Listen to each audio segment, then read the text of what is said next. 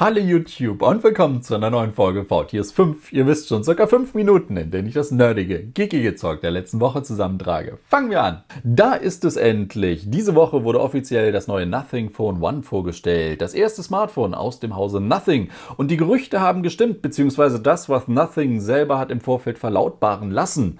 Das Gerät sieht tatsächlich aus wie ein iPhone Pro Max, hat aber eine durchsichtige Rückseite, die sich ein bisschen anfühlt wie Plastik, soll aber Glas sein. Gibt es in schwarz, in weiß. Beide Versionen können auch blinken, leuchten, haben lustige Features für Benachrichtigungen, Ladesachen oder ich glaube Google Assistant wird ja auch unterstützt.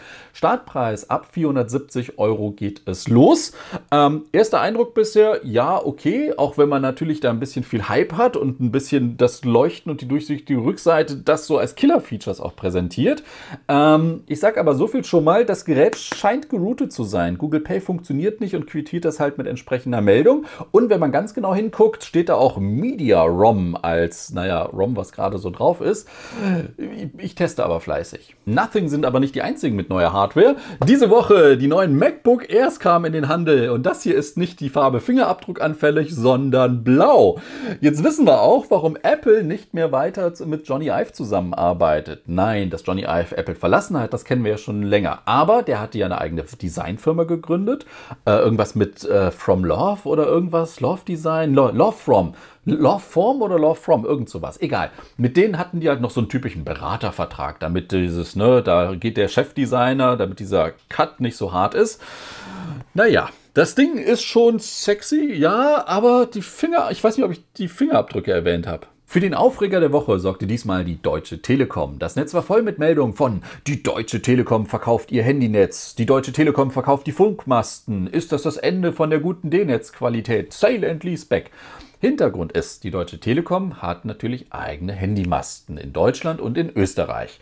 Die sind in einem Unterunternehmen gebündelt und an diesem Unterunternehmen hat die Telekom jetzt 51 Prozent an zwei, ich glaube, nordamerikanische Infrastrukturunternehmen vertickt. 49 Prozent bleiben nach wie vor bei der Telekom und die Telekom hat gesagt, wir haben als Minderheitsanteilhalter trotzdem uns viele Rechte eingeben lassen. Ne? Wahrscheinlich, damit die auch in Zukunft noch sagen können, wo was gebaut wird und wo die ne-, Dinger und damit sie nicht weiterverkauft werden oder was nicht alles.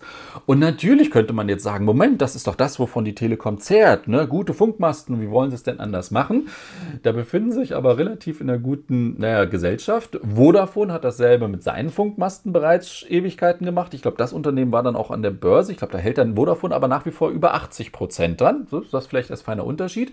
Und die Telefonica, die hält, glaube ich, kaum noch was an ihren eigenen äh, Funkmastengeschäft oder sowas. Ne? Also kann natürlich jetzt ein guter Deal sein, gerade die Telekom, die wollen jetzt mit der Kohle Schuldenabbau machen und vor allem an der Tele T-Mobile USA, wo ich auch immer dachte, Deutsche Telekom, T-Mobile USA, das gehört denen doch. Nee, da gehört denen nämlich noch weniger als die Hälfte und mit der Kohle wollen sie jetzt mehr als die Hälfte ähm, sozusagen der eigenen amerikanischen Tochter, wie ich bisher dachte, kaufen. Dafür brauchen sie halt Kohle und da machen sie das halt. Und was braucht man diese Woche noch für Nachrichten? Höhere Preise. Intel hat durchblicken lassen, dass sie die Preise erhöhen werden. Bei Intel natürlich Prozessoren, aber auch WLAN-Chips und solche Sachen um 10 bis 20 Prozent. Schuld ist die Inflation, China und natürlich, dass man schwer an Scheile kommt. Ne? Ich denkt ihr mir eher so, wo bleiben die Intel Arc-Grafikkarten? Da gab es diese Woche aber schon mal was. Ich glaube, diese 380er ist ja in China schon äh, äh erschienen. Da gibt es jetzt auch die ersten Tests oder Benchmarks, die nicht von Intel veröffentlicht wurden.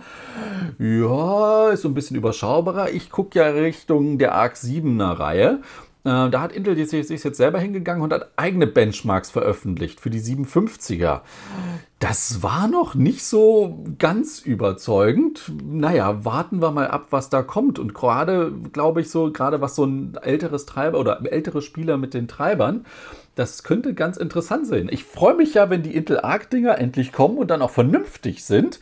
Müssen sie ja auch eigener immer. Oder sind sie irgendwie so günstig, dass sie eine Alternative zu den AMD und Nvidia-Chips sind. Gucken wir mal, was das so im Desktop, aber auch im mobilen Bereich wird. Da ist ja auch schon einiges in der Pipeline. Dauert ja nicht mehr lange.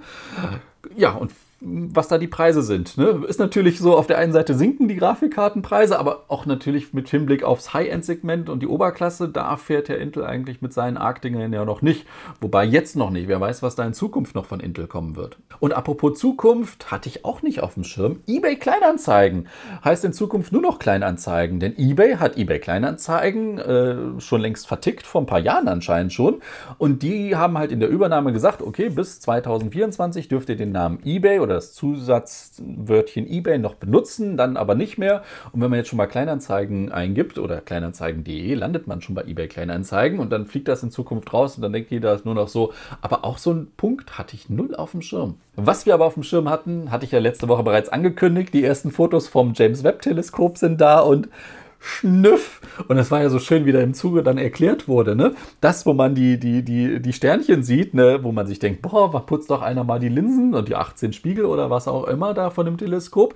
Das sind dann wirkliche Sterne. Und alle anderen Punkte, die man da drauf sieht, natürlich irgendwie größere Sternenhaufen, ganze Galaxien sieht man, aber auch jeder kleine Punkt, der da sonst zu sehen ist, ist eine eigene Galaxie. Und dann guckt man und dann sieht man diese Bilder und denkt sich nur, krass dann gab es diese Woche noch so kleinere Meldungen. Google hat den Namen Chrome OS geändert. Aber jetzt nicht, wie man jetzt denken würde, das heißt jetzt Fuchsia. Nein, das ist wieder was anderes, sondern Chrome OS schreibt sich zukünftig ohne Leerzeichen zwischen Chrome und OS, sondern nur noch Chromos, also Chrome OS natürlich mit großen OS und das C am Anfang ist übrigens auch groß, um das mal zu klären.